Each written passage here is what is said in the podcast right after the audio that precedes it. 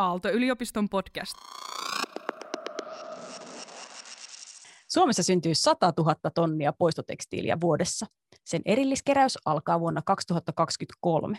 Nyt etsimme sille käyttökohteita. Minä olen sinisuomalainen kuituushankkeen vetäjä. Tutustu aiheeseen kuituus.aalto.fi. Poistotekstiilistä tuotteeksi Kuituus podcast. Kuituuspodcastissa tänään vieraana Heini Santos Hesburgerilta, Noora Salonoja Touchpointista ja Olli Sahimaa Aalto-yliopiston kauppakorkeakoulusta. Mitä sanoisitte, miksi kierrätyskuitua kannattaa käyttää? Aloitatko vaikka Noora? No koska se alkaa kohta edellytys sille, että, että, tota, että meidän maailma ja, ja, ja saadaan niin näitä meidän vastuullisuusasioita eteenpäin. Mitäs Heidi mietit? Mä sanoisin, että koska resursseja ei meillä maapallolla ole loputtomasti, niin kuten Noorakin sanoi, niin se on ihan välttämättömyys, että käytetään sitä, mitä on olemassa. Ja Mä sanoisin, että ympäristö hyötyy ja se ei ole ainoastaan tulevaisuutta, vaan nykyisyyttä. No Hesburgerin kaikki ainakin kuvittelee tuntevansa, mutta mikä firma oikein on Touchpoint? Me ollaan työvaateyritys ja, ja me ollaan keskitytty ekologisiin ja vastuullisiin työvaatteisiin ja, ja mitä se käytännössä tarkoittaa? Se tarkoittaa sitä, että me pyritään hakemaan aina asiakkaalle ne ympäristöystävällisimmät materiaalit, oli se sitten kierrätettyä kuituja tai luomupuuvillaa, jne. Entäs Heini, onko Hesburgerista kaikilla on oma mielikuvansa? Haluatko kertoa siitä jotain muuta? Onko, liittyykö Hesburgeriin jotain yllättävää? Um, no moni yllättyy siitä, että kuinka paljon Hesburgeria on ulkomailla. Eli se tietysti mielletään ja onkin suomalainen perheyritys, mutta meillä alkaa nykyään olla jo melkein puolet ravintoloista ulkomailla. Et meillä on kaikissa Baltian maissa paljon ravintoloita, Venäjällä ja sitten on vielä muutamia muita maita, esimerkiksi Bulgaariassa on aika paljon Hesburgereita. Niin se on semmoinen monelle yllättävä tieto. Ja sitten tietysti tämä meidän niin kuin esimerkiksi kiertotalous ja muut tämmöiset ympäristöön liittyvät innovaatiot ja, ja bisnekset, jotka on lähtenyt meidän ravintola liiketoiminnasta liikkeelle ja eivät kuitenkaan välttämättä ihan suoraan ole semmoisia, mitkä yhdistettäisiin ravintoloihin. Et meillä on esimerkiksi oma keittiölaitetuotantoa, jäteveden puhdistusta, kaiken näköisiä niin kuin rakentamiseen ja kiinteistöihin liittyviä Ähm, energiasäästöasioita muun muassa. Sitten meillä on oma tuotantolaitos Kaarinassa, missä tehdään isot määrät majoneesia ja kastikkeita ja nykyään myös kasviproteiinituotteita, niin nämä on sellaisia asioita ainakin, mitkä ei monelle välttämättä ensimmäisenä tuu Hesburgerista mieleen. Hei, niin mikä se on rooli, oma rooli on Hesburgerilla? Mä oon viestintäpäällikkö, eli viestintä asioista, asioista vastaan ja myöskin vastuullisuus on paljolti mun pöydällä. Yes. Ja Noora, mikä sun rooli on Touchpointissa? Mä aloitin tammikuussa Touchpointin toimitusjohtajana. Entäs Olli, mitä sinä teet? No, mä toimin tutkijatohtorina Aalto-yliopiston kauppakorkeakoulussa kiertotalouden liiketoimintamallien parissa, että on kiinnostunut siitä, miten liiketoiminta voi edistää kiertotaloutta ja edistää ympäristöarvoja. Eli tavallaan siitä myös laajemmassa mielessä arvonluonnista, eli, eli tästä niin kuin, miten yritykset voi ei ainoastaan luoda arvoa taloudellisesti, vaan myös niin kuin sosiaalista ja ympäristöarvoa. Hyvä, just siihen me nyt kohta pureudutaan. No, mutta Heini, me puhutaan kuitenkin tek- tekstiilien kiertotaloudesta, tämä podcast on poistotekstiilistä tuotteeksi, niin miten Hesburger nimenomaan liittyy tähän tekstiilien kiertotalouteen? No, meillähän on tietysti paljon työntekijöitä. Meillä on noin 8000 ihmistä meidän ketjun ravintoloissa ja palveluksessa. Ja tota, he tarvitsevat tietysti työhönsä sopivat työvaatteet. Eli me, vaikka ollaankin ravintola- ja elintarvikealalla, niin myöskin tarvitaan aika paljon tekstiiliä. Ja tota, siinä, siinä sitten Touchpoint on ollut meille pitkäaikainen kumppani ja auttaja siinä, että saadaan vaatetettua meidän työntekijät siten, että he näyttävät hyvältä, heillä on kulutusta kestävät vaatteet, mukavat työvaatteet ja myöskin sellaiset, jotka on valmistettu ekologisesti ja kierrätetyistä materiaaleista. minkälainen kuvio teillä sitten on? Teillä on molemmilla niin kuin arvoissa ekologisuus ja kiertotalouden edistäminen, niin miten te käytännössä teette yhteistyötä, että nämä arvot toteutus nyt näissä Hesburgerin työvaatteissa? No jos mä aloitan vaikka tästä, tästä nyt viimeisimmästä mallistosta, joka on kolmas mallisto, mitä Touchpoint on Hesburgerille tehnyt, niin mun mielestä se, niin kuin, se kuvastaa tietyllä tavalla sitä polkua, että se on ollut, ollut yli kymmenen vuoden yhteistyö. Ja jokainen mallisto on mennyt aina niin kuin askeleen edemmäs kohti sitä ekologisuutta. Ja tämä, mikä on nyt tullut vuonna 2018 suunniteltu ja, ja tota, tullut silloin käyttöön ja on edelleen käytössä, niin se on ensimmäinen äh, Hesburgerille, mutta myös Touchpointille ensimmäinen niin kuin sataprosenttisesti ekologinen mallisto. Eli mitä se tarkoittaa? Eli se tarkoittaa sitä, että, että siinä mallistossa kaikki materiaalit on kierrätetty. Siellä on farkut on, on, on tehty kierrätetystä materiaalista tai niin kuin ylijäämästä. Siellä on, siellä on paidat tehty kierrätetystä polyesteristä, siellä on teepaidat tehty äm, leikkuujätteestä, joka on sitten kierrätetty uudeksi langaksi ja kankaaksi. Ähm, siellä on vyön soljetkin tehty kierrätetystä materiaalista. Eli, eli siinä on niin kuin lähetty siihen, että, että sanotaan, että varmasti asiakas on haastanut meitä ja me, me ollaan haastettu asiakasta ja on ollut tosi selkeä se visio siitä, että mihin, mihin halutaan. Ja, ja tota, se ei niin kuin, mun mielestä Hesburger on niin kuin mahtava esimerkki siitä, että, että nämä ei ole aina sit niitä niin kuin kaikista helpoimpia projekteja siinä mielessä, että kun lähdetään tekemään uutta, niin, niin siinä voi mennä hetki, kun kehitetään. Se ei ole se nopein reitti, mutta sitten kun saavutetaan, saavutetaan se lopputulos, niin, niin se on mun mielestä se on hyvänäköinen mallisto, se on ekologinen, se on kestävä. Ja, ja tota, nyt miten sitä kehitetään eteenpäin on niin, että tuodaan ja päivitetään aina niin kuin tuote kerrallaan pikkuhiljaa. Okei. Tuota, mitä tarkoittaa tuote kerrallaan? Eli päivitetään niin kuin vielä ekologisemmaksi vai aina vaan niin kuin No toki haetaan aina, mm. niin kuin aina pitää hakea sitä vielä, vielä parempaa ratkaisua, tai, tai esimerkiksi jos täytyy jotain mallia tai muuta, muuta muuttaa, eli täytyy kuunnella myös tietenkin käyttäjiä, mutta lähinnä tässä, tässä mä hain sitä, että äm, me ei, se ei ole niin kuin välttämättä vastuullista, että kun vaihdetaan mallisto, niin unohdetaan ja heivataan kokonaan se vanha, vaan, vaan se, että, että meidän pitää miettiä, että miten me niin kuin käytetään se vanha loppuu, varastot loppuu ja sit, sitä kautta, kun niin kuin täytyy täydentää, niin siellä on sitten mahdollisuuksia tuoda uusia tuotteita. No niin, hyvä. Nyt ymmärsin. Miten tuota sitten, kun ne on oikeasti käytetty loppuun, niin mitä niille sitten tapahtuu? Olisiko tämä Heinin? Onko se Heinin tontilla vai huolehtiko siitäkin Touchpoint? No Touchpoint on, on tota, kyllä huolehtii siitäkin, mutta mä voin, voin vastata sillä tasolla, että tämä on oikeastaan vielä se niin kuin kruun mun mielestä tälle, tälle keissille, että sitten kun ne työvaatteet on käytetty loppuun, ja siihen kuuluu tietysti meillä se prosessi, että me katsotaan, että ne oikeasti käytetään loppuun. Eli ihan konkreettisesti ravintolassa esimies tarkistaa vaatteet, että voiko ne laittaa pois, onko ne ikään kuin tarpeeksi kuluneet ja tarpeeksi loppuun käytetyt, ja niitä ei voi vaihtaa vain sen takia, että haluaa nyt uuden malliston paidan. Eli meillä voi olla työntekijällä päällä vaikka eri mallistosta samaan aikaan eri vaatekappaleita, koska se on ollut meille tärkeää, että ne oikeasti käytetään kaikki ensin loppuun.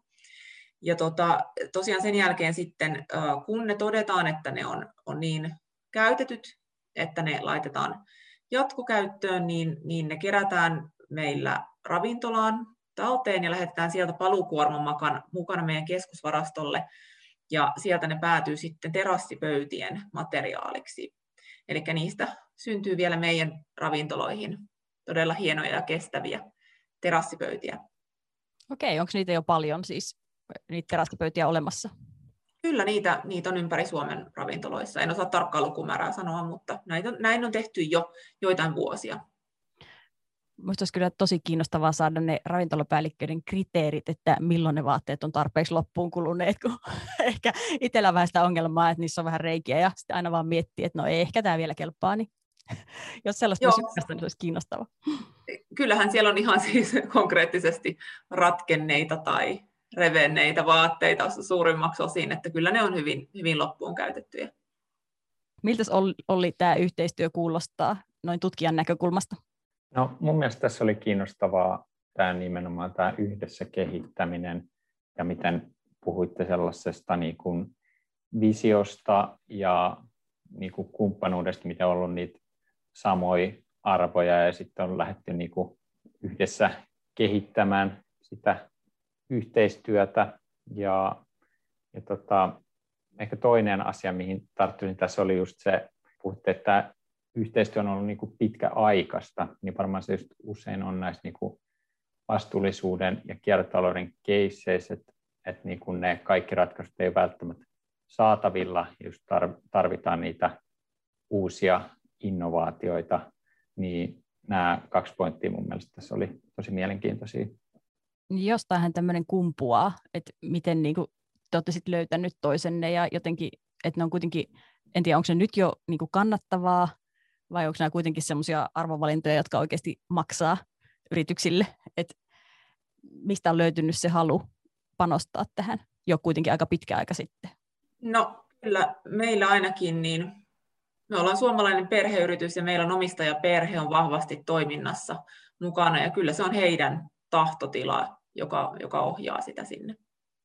Kyllä mä, joo, kyllä mä siis komppaan Heini siinä, että se, se täytyy olla todella syvässä juurtuneena niin kuin sen yrityksen arvoissa ja, ja, ja Touchpoint on niin kuin siitä vuodesta 2008, kun yhtiö on perustettu, niin se on perustettu siihen, että, että ekologisesti ja, ja vastuullisesti tuotettuja työvaatteita ja, ja tota, niin kuin, sillä, sillä pohjalla ollaan edelleen. Ja toi, toi ö, kysymys siitä, että et niin kuin, onko tämä liiketaloudellisesti järkevää tai maksaako tämä, niin, niin ei me oltaisi yrityksenä tässä oltu näin pitkään, jos, jos tämä ei olisi liiketaloudellisesti kannattavaa. Et kyllähän se pitää olla siinä. Ja sitten toinen on se, että ei niin kuin, koko ajan mennään siihen, että vastuullisuus tulee tämmöiseksi niin kuin, sanoa niin hygieniatekijäksi. Että sen, sen pitää olla kunnossa. Ja ei me voida, niin kuin, ei me voida tehdä kompromisseja siinä, että, että, tota, et, että materiaali on vaikka vastuullista, mutta että se ei kestäisi käytös. Se, se ei ole vastuullista, koska, koska silloin sä joudut kuitenkin tuottamaan enemmän ja, ja näin. Et me, ei, me ei voida tehdä niin kuin myönnytyksiä sen, sen kestävyyden ja sen, sen niin kuin tuotteen tarkoitusperän takia. Ja, ja tota, kyllä toinen on se, että et, niin kuin, siis hintatason pitää olla niin kuin sama tai, tai ehkä piirun verran on voinut niin kuin, ottaa preemio ikään kuin siitä, että tämä on ekologinen, mutta sekin on niin kuin, hyvin, hyvin vahvasti mun mielestä poistumassa. Että kyllä lähtökohta on, on se, että se niin kuin vastuullisuus alkaa olla siellä jo niin kuin pohjalla oletuksena. Te aloititte 2008, niin onko se sitten asiakkaiden vaatimukset, miten ne on kehittynyt tämän matkan varrella, että siinä on aika pitkä aika ja tuntuu, että aika paljon on tapahtunut. Ihan valtavasti on tapahtunut ja, ja tota, sanotaan, että niin kuin asiakkaiden, tai se mikä on ollut hieno nähdä, on se, että, että tota, tälle on koko ajan niin kuin enemmän ja enemmän kysyntää. Ja ehkä sellaiset niin kuin alun ennakkoluulot siitä, että, että no jos se on niin kuin ekologinen vaate, niin sit se, on, se on epämukava päällä tai se ei välttämättä kestä tai tai just tämä, että sillä on sit tosi kova hintalappu. Niin mun, mun mielestä niin kuin näihin, niin kuin näihin ennakkoluuloihin ei, ei enää törmää. Että, että tota, et se, on, se on hieno nähdä. Et, ja kyllä meillä niin kuin, mun mielestä se on muuttunut tosi paljon tai mennyt siihen suuntaan, että ää, koska me ollaan oltu myös Touchpointin aika lailla niin kuin, myös raivaamassa tätä kenttää ja, ja, ja ollaan oltu niin kuin se ikään kuin työvaatteiden tunnettu edelläkävijänä niin kuin tässä ekologisuudessa, niin se tarkoittaa myös sitä, että asiakkaat, jotka ottaa meihin nyt yhteyttä, niin, niin niillä on tosi kovat myös oletukset ja odotukset sitten niille tuotteille ja materiaaleille, mitä me tuodaan pöytään. Miten sitten Heini jotenkin tuntuu, että ketä se kiinnostaa, että minkälaiset vaatteet siellä Hesburgerin työntekijällä on? Että osa, osaako teidän asiakkaat tällaisia asioita pohtia tai kysellä? No meitä se kiinnostaa, mutta voin ihan rehellisesti sanoa, että tämän viiden, kuuden vuoden aikana, mitä itse olen tässä ollut, niin en muista yhtään asiakaspalautetta, jossa meiltä olisi jotenkin odotettu tai vaadittu jotain meidän työvaatteilta meidän asiakkaan toimesta. No lainsäädäntöäkään. Miten se lainsäädännön laita on? Miten se menee tässä? Suosiiko se yhtään niin kuin tekemään tällaisia valintoja? Mulla ei ainakaan ole, ole tiedossa sinne, sinne päin ohjaavaa lainsäädäntöä. Ei, me, me ollaan paljon mukana myös siis totta kai niin kuin julkisissa kilpailutuksissa ja, ja tota, työvaateprojekteissa sitä kautta. Ja siellä alkaa niin kuin pikkuhiljaa nousee nämä tämmöiset niin kuin ekologisuus tai, tai tota vastuullisuusarvot tai, tai esimerkiksi yksi merkittävä kilpailutus terveydenhuollon puolella, joka, joka voitettiin pari vuotta sitten, niin, niin siellä merkittävässä osassa siinä pisteytyksessä oli se, että pystyi tarjoamaan poistotekstiili niin kuin ratkaisun näille, näille vaatteille, mitä toimittaa, ja että pystyi sen hinnoittelemaan. Ja, ja siinä, siinä kohtaa niin, niin saatiin täydet pisteet ja mä sanoisin, että se oli varmaan se, mikä, mikä ratkaisi silloin sen kisan. Et kyllä näitä tulee, mutta, mutta tota, saisi tulla, sais tulla enemmän. Me käydään aika paljon koko ajan semmoista markkinavuoropuhelua myös niin kuin julkisten tahojen kanssa siinä, että et, et he olisivat tietoisia näistä, näistä vaihtoehdoista, että et ne henkilöt, jotka valmistelee hankintoja tai tekee ostopäätöksiä, että et he myös tietää, että mihin, mihin suuntaan ala on menossa ja mi, mikä on mahdollista. Ja mä näen, että niin kun, jos puhutaan työvaatesegmentistä, niin, niin meillä on niin kun näitä tämmöisiä edelläkäviä yrityksiä, kuten Hesburger, joilla se on syvä, syvään juurtunut ikään kuin sinne arvoihin, ja he haluaa, haluaa tehdä tätä, heillä on vahva visio, Mutta sitten kyllä, niinku, kyllä näillä julkisilla hankinnoilla ja, ja sillä, niin niillä on valtava merkitys siihen, että uh, miten toimialaa viedään eteenpäin. Ja, ja maana esimerkiksi mun mielestä Ranska on ensimmäisten joukossa. Ehkä Ollilla on tästä parempaa infoa, mutta, mutta tota, itse bongasin nyt keväällä, keväällä jutun siitä, miten, miten Ranska niin, ää, tulee lisäämään ikään kuin, onko se nyt sitten lakivelvoitteisesti tai miten, niin ekologisten ja kierrätettyjen materiaalien osuutta kaikissa julkisissa kilpailutuksissa, myös, myös vaate- tai tekstiilipuolella. Joo, kyllähän tämä näyttää siltä, että EUn e tekstiilistrategian myötä ehkä nämäkin asiat menee tässä eteenpäin ihan, ihan lähiaikoina. Toivotaan. Mut, miten Olli kommentoisit tällaisia motivaattoreita, niin kuin toisaalta niitä että arvoja pitää olla siellä yrityksessä sisällä ja toisaalta sitten on hieman kuluttajien vaatimuksia. Onko ne tyypillisiä motivaattoreita näihin kiertotalouden toimenpiteisiin? No, kyllä, kyllä varmasti ja, ja mä näkisin, että varmaan just isossa kuvassa ollaan enemmän menossa just siihen suuntaan, että nämä niin vastuullisuusteemat on entistä tärkeämpiä kuluttajille ja, ja niin kuin mikään yritys ei voi enää niin kuin jättää näitä, näitä huomioita. Et, et sitten, sitten niin, niin kuin Noora tässä mainitsi, niin jo, jo nykyisellään vastuullisuus ja kiertotalous voi olla myös hyvää liiketoimintaa, mikä on ilahduttavaa ja toivottavasti tulevaisuudessa mm, viedä laajemmin eri toimialoilla. Sitten mitä ehkä niin kuin muita, muita hyötyjä sitten tällaisesta niin kuin edelläkävijyydestä, vastuullisuuden ja kiertotalouden teemoihin liittyen voi olla, niin on tietysti hyödyllisten kumppanuuksien kehittäminen ja, ja useinhan tämä kiertotaloustoiminta esimerkiksi rakentuu tällaisissa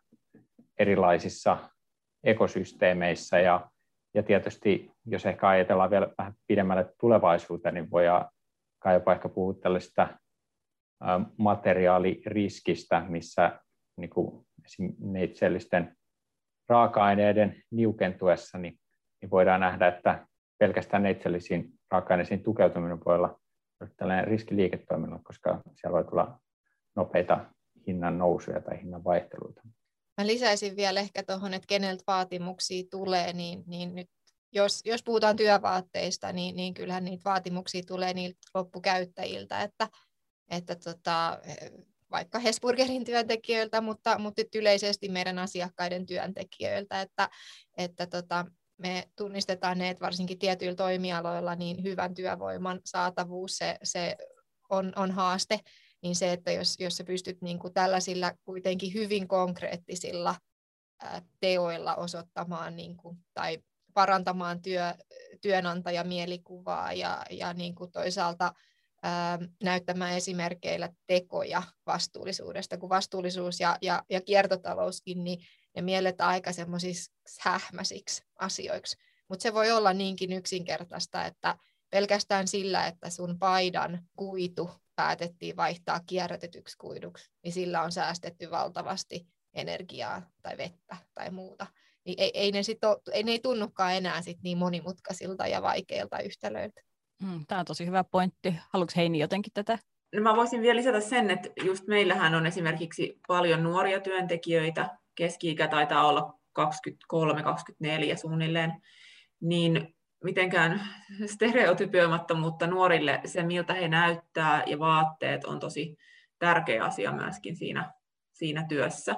Ja se, että meillä on hyvännäköiset vaatteet, missä Touchpoint on auttanut meitä niiden, niiden tota, suunnittelussa, ja, ja sitten se, että ne on, on vastuullisesti tehty, niin on selkeästi meille niin kuin valtti rekrytoinnissa myöskin. Ja niin kuin varmasti kaikki tiedämme, niin nuorille erityisesti vastuullisuusnäkökulmat on, on tosi tärkeä pointti ja, ja tärkeä siinä kohtaa, kun he valitsevat työpaikkaa. Olli, oletko muuten seurannut tuota lainsäädäntöä tähän kierrätyskuitujen käytön edistämiseen liittyen yhtään tarkemmin, että onko sinulla jotain siitä, mitä haluaisit kommentoida vielä tähän väliin? No ei nyt ehkä tarkemmin muuta kuin tietty se, se että nyt yle, yleisesti tekstiilisektorillahan tämä poistotekstiilin keräys nyt on aika sellainen massiivinen muutos, että sen, sen kautta sitä poistotekstiiliä tulee sitten olemaan markkinoilla Suomessa siitä varmaan 2023 vuodesta eteenpäin merkittävissä määrin, mutta ihan, ihan tästä kuitulainsäädännöstä en osaa sen tarkemmin sanoa. Eli Touchpointin tytäryhtiöhän on Rester, joka alkaa avata tätä poistotekstiiliä. Ja se homma alkaa nyt jo kesällä, ja tätä tulee olemaan sellaisia aika merkittäviä määriä, ja nyt mietitään, että mihin ne sitten saataisiin upotettua. Haluatko Noora vielä sanoa tästä jotain tarkemmin? Joo, se jäikin tuossa alku, alkuintrosta puuttumaan. Siirryttiin heti seuraaviin aiheisiin, mutta tosiaan meidän tytäryhtiö Rester rakentuu Paimioon. Ja tota, tällä hetkellä laitteiden ja koneiston asennustyöt on käynnissä ja, ja kesällä on tarkoitus, tarkoitus sitten startata, startata masinat ja toiminta niin sanotusti. Me ollaan jo vuosi kerätty meidän asiakkailta poistotekstiilejä niin, että meillä olisi ikään kuin sitten ruokaa resteriä varten heti, kun se starttaa.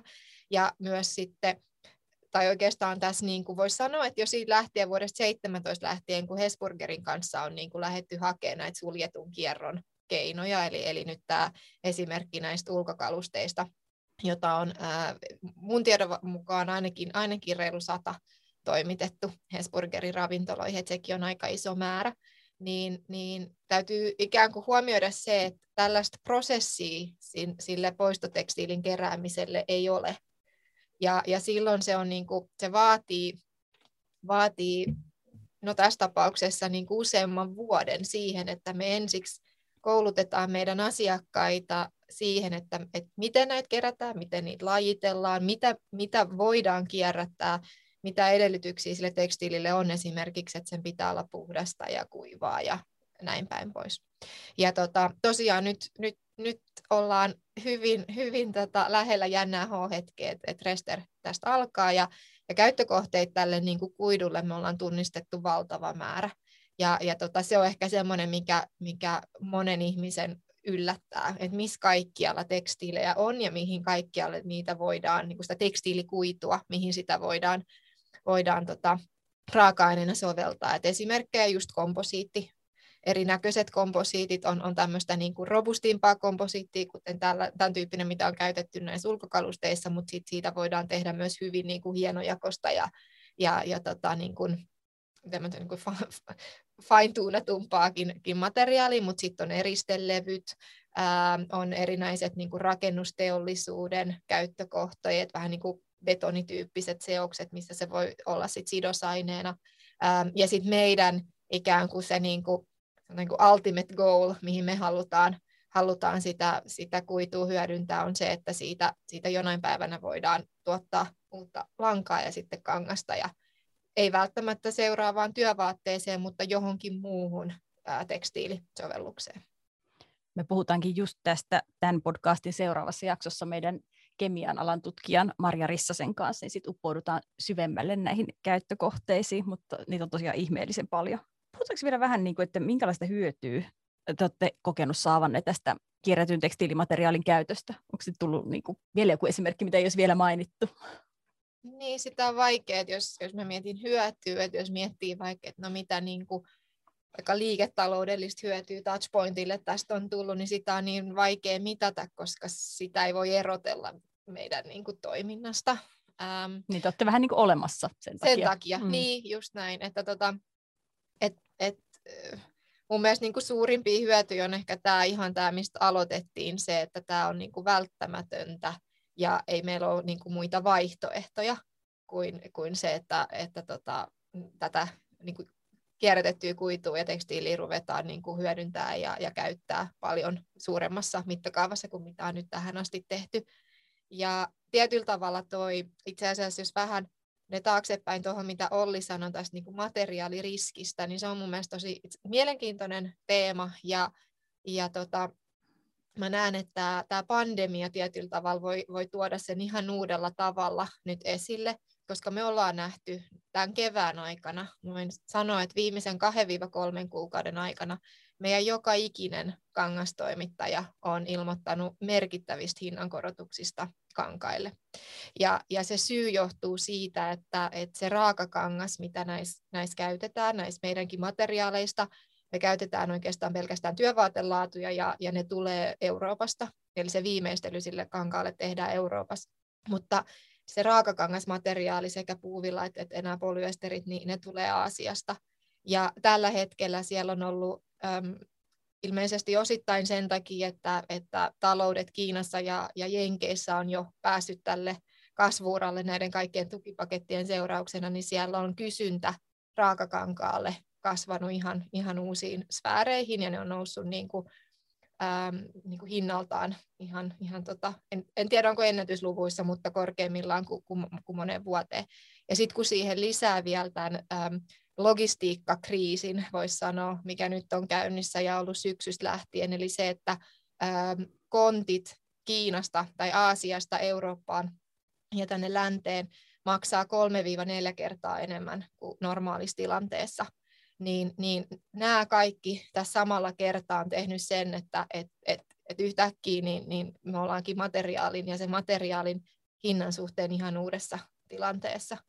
Niin se, että jos me jotenkin pystyttäisiin lokaalimmin ratkaisemaan sitä kierrätystä ja sitä, että me saadaan tämä niin kuin paikallisesti jotenkin myös niin kuin paremmin tuotettua, niin onhan siinä yksi tapa niin kuin tulevaisuudessakin tämän tyyppisiä riskejä, mitä me nyt nähdään, että toteutuu, niin, niin välttää. No, tämä oli tosi kiinnostava ja konkreettinen selostus. Herättikö tämä teissä jotain ajatuksia, Olli tai Heini?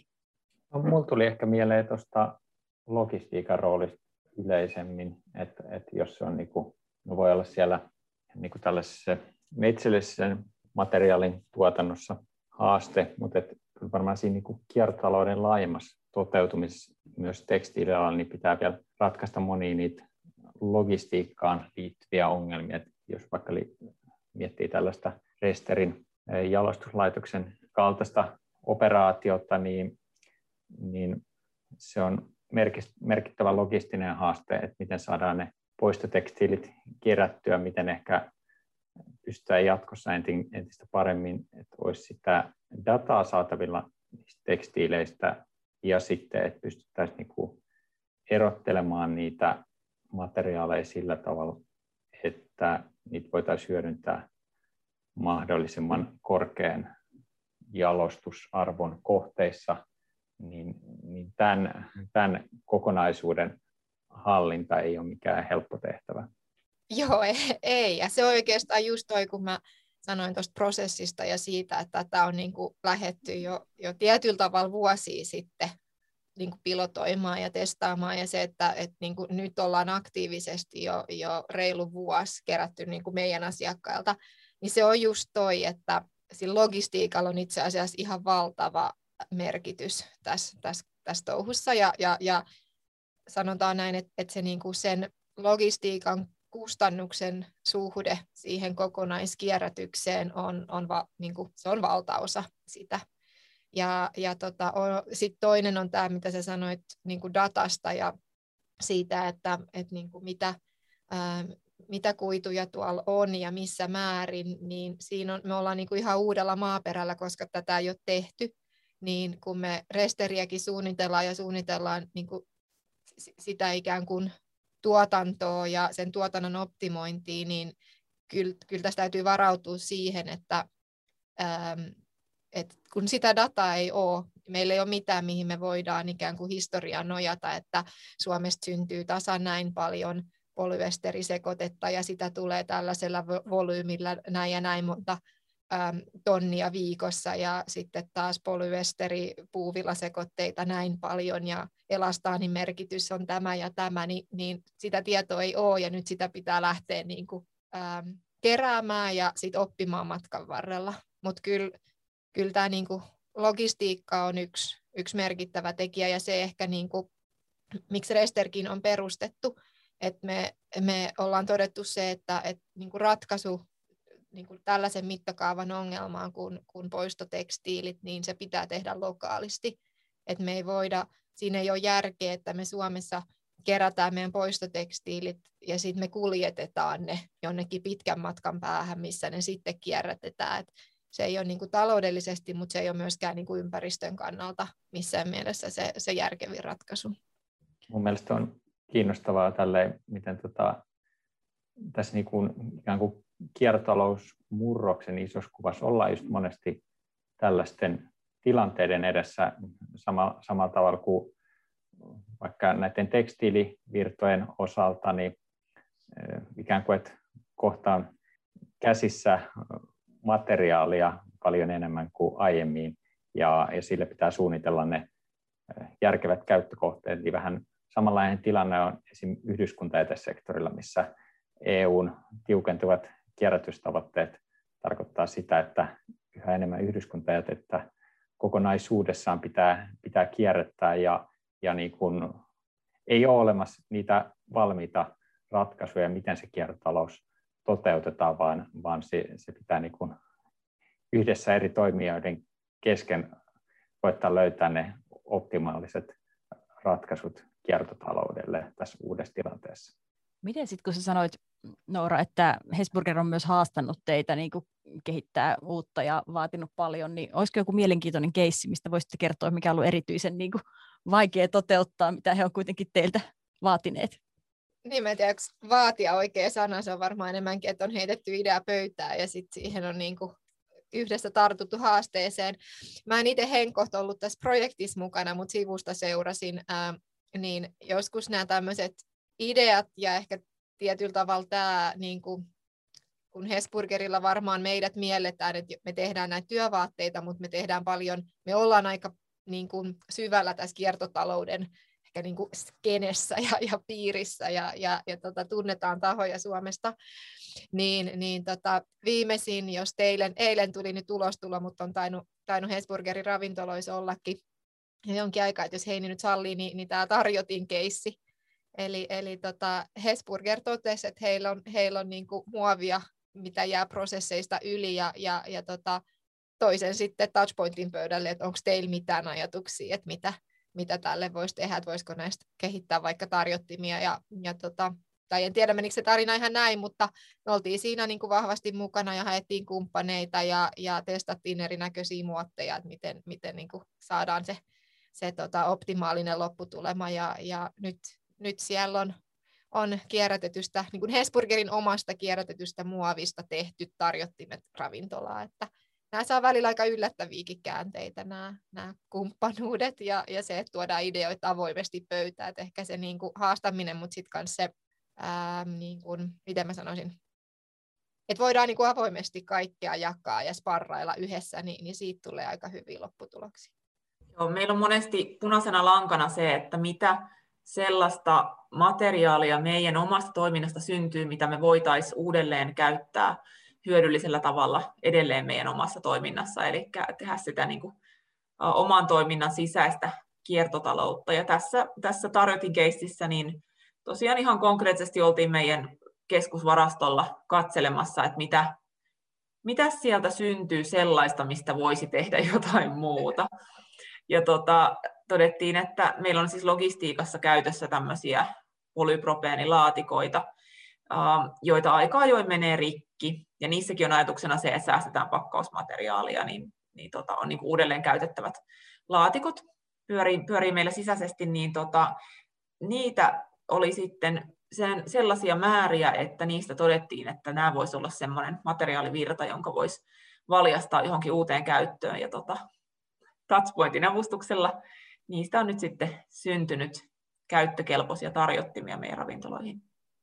Okei, siis työvaatefirma tekee laatikoista tarjottimia. me ei niitä, me ei niitä tehty, vaan tota, sanotaan, että me oltiin siinä ehkä semmoinen niin koordinaattori, operaattori tässä välissä, että, että tota, meidän verkostosta löytyi sitten yhtiö, joka pystyi niin kuin oikeasti tekemään niistä siitä, siitä muovista, polypropeiinista sitten ne tarjottimet, mutta me oltiin ehkä, niin, niin kuin sanoin, niin, niin tota, kiertotalous on ehkä myös ennen kaikkea sitä ekosysteemiä ja kukaan ei voi ratkaista näitä asioita yksin, niin, niin mä luulen, että meidän valti siinä, että kun me ollaan niin monta vuotta tätä tehty ja, ja tota, niin kuin oltu hyvin aktiivisia kentällä, niin, niin meillä on aika hyvä se, se, se verkosto ja, ja, tota, ja, ja ehkä sitten sellaisella samantyyppisellä niin kuin asenteella, että et, et viedään niin kuin drivilla asioita eteenpäin ja, ja haastetaan myös sitä meidän omaa verkostoa, että löytyykö tähän ratkaisuja ja sitten välillä niitä löytyy. Mulle tämä oli tosi inspiroiva keissi, mitä, mitä selititte tuossa ja mun mielestä tätä kautta voi jotenkin hahmottaa sitten, miten, miten se niin kuin kiertotalous voi tietyllä tavalla olla tapa ajatella ja kun ikään kuin omaksuu sen kiertotalouden mindsetin, niin sitä kautta voi löytyä tällaisia niin kuin innovatiivisia uusia ratkaisuja, kun se liiketoiminnassa ei olekaan kyse pelkästään enää siitä taloudellisesta arvonluonnista, vaan myös, myös näiden niin kuin ympäristöarvojen toteutumisessa. Tosi innostava esimerkki. Niin, ja siinäkin mielessä innostavaa, että innovointi voi myös olla sitä, että kävellään siellä varastossa ja mietittää, että just näin, mahtavaa. Joo, ja tämä kumppanuusnäkökulma tässä, että, että niin kuin kaikkia ratkaisuja ei ole tarpeen tai edes pystytä tehdä itse, vaan, vaan se myös, että on ne oikeat kumppanuudet ja verkostot ja sen rooli. Meillä on muuten vielä yksi jakso tätä podcast-sarjaa tulossa just nimenomaan ekosysteemeistä, missä puhutaan vähän tarkemmin ja nimillä jopa, miten pääsee uimaan näihin verkostoihin sisälle. Mutta kysyisin vielä teiltä, että kun me halutaan kuitenkin, että tekstiilikuitu saataisiin kiertämään, nyt kun, varsinkin nyt kun sitä aletaan kerätä isot määrät Suomessakin, niin mitä te sanoisitte muille yrityksille, jotka miettii, että pystyisikö jotenkin käyttämään kierrätettyä tekstiilikuitua? No jos mä aloitan, niin tota, pystyy kyllä, että se on vaan rohkeasti pilotoimaan. Et, et, ähm, mun mielestä siinä on niin kuin kaksi lähestymistä tähän, tähän asiaan myös yrityksiltä. Et ensimmäinen on se, että syntyykö meidän prosesseista poistotekstiiliä, ja jos syntyy, niin mi- mitä sille tapahtuu tällä hetkellä. Et todennäköisesti se menee joko sekajätteen mukana jonnekin ihan kaiken, kaiken muun seassa, tai sitten ähm, sit se on jollain tavalla eritelty ja se menee, menee polttoon niin se, että, että jos miettii tätä niin kuin, äm, jos nyt niin kuin resteri esimerkiksi miettii, niin, niin se raaka-aine, mitä se tarvii, niin se on se poistotekstiilit, ja me kerätään niiltä yrityksiltä. Et nyt niin kun, jos vaan yritys, yritys keksii, että mit, mitä niin kun omasta toiminnastaan syntyy, oli se sitten työvaatteita tai tai ähm, jotain sivutuotetta siitä omasta valmistuksesta, niin se on mun mielestä ensimmäinen lähtökohta. Silloin saat se tuottaja siihen prosessiin. Sitten taas se, että miten sä voit itse käyttää niitä, niitä tota, tai sitä tekstiilikuitua, niin, niin kuin tuossa lueteltiin, niin, niin käyttökohteita on, on lukuisia. Et ehkä vähän tuommoinen samantyyppinen lähestyminen kuin mitä Hesburgerilla oli tämä, että käy katsoa varastoa, niin katsoo vähän sitä niin kuin omaa tuote spektriä ja mitä me tässä tuotetaan tai mitä me käsitellään ja voiko jotain näistä korvata kierrätetyllä?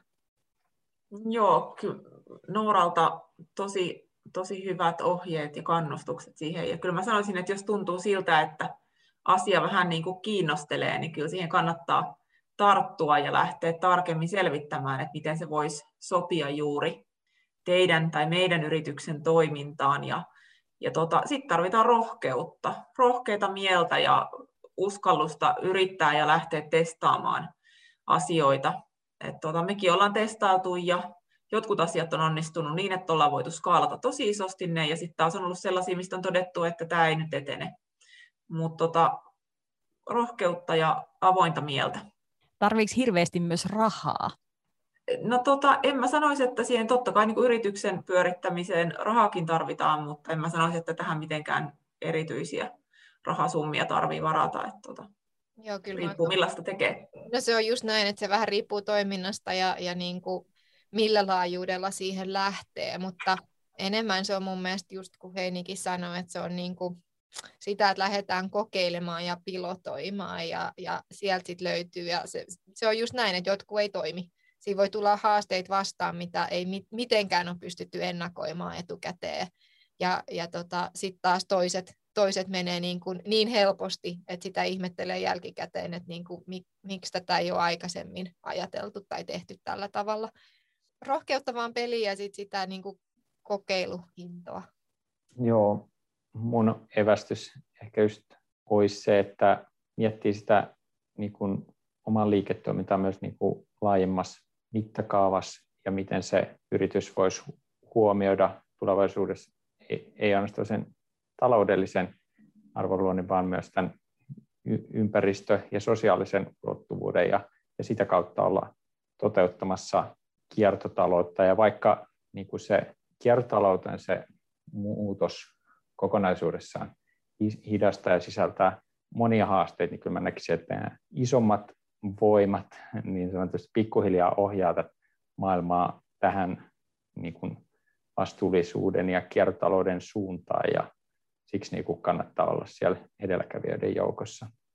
Mun mielestä niin kun, ehkä se voisi vielä lisätä, että, että ylipäätänsä on musta ollut valtavan hienoa nähdä, niin kun, jos miettii niin Suomen tätä tekstiilikenttää ja tätä niin kuin, ää, muutosta ja uusia innovaatioita, mitä täällä niin kuin tällä hetkellä tapahtuu, puhutaan sitten niin kuin näistä sellupohjaisista kuiduista ja ratkaisuista, ja, ja että meillä on niin kuin iso investointeja tulossa tähän maahan. Ää, viimeisimpänä nyt Spinnovat ja, ja Infinited Fiber Company on kertonut näistä niin kuin laitoksistaan ja, ja muusta, että se on, että on tos, todella jännät ajat tällä hetkellä olla tässä niin kuin tekstiilikuitujen ja, ja tekstiilien parissa, ja, ja tota, ää, kun fakta on se, että tämä toimiala ei voi toimia näin, kuin se on toiminut tässä niin kuin viimeisimmät vuosikymmenet, niin, niin muutos on välttämätön ja mä uskon, että se tulee tapahtua niin kuin tässä aika nopeasti.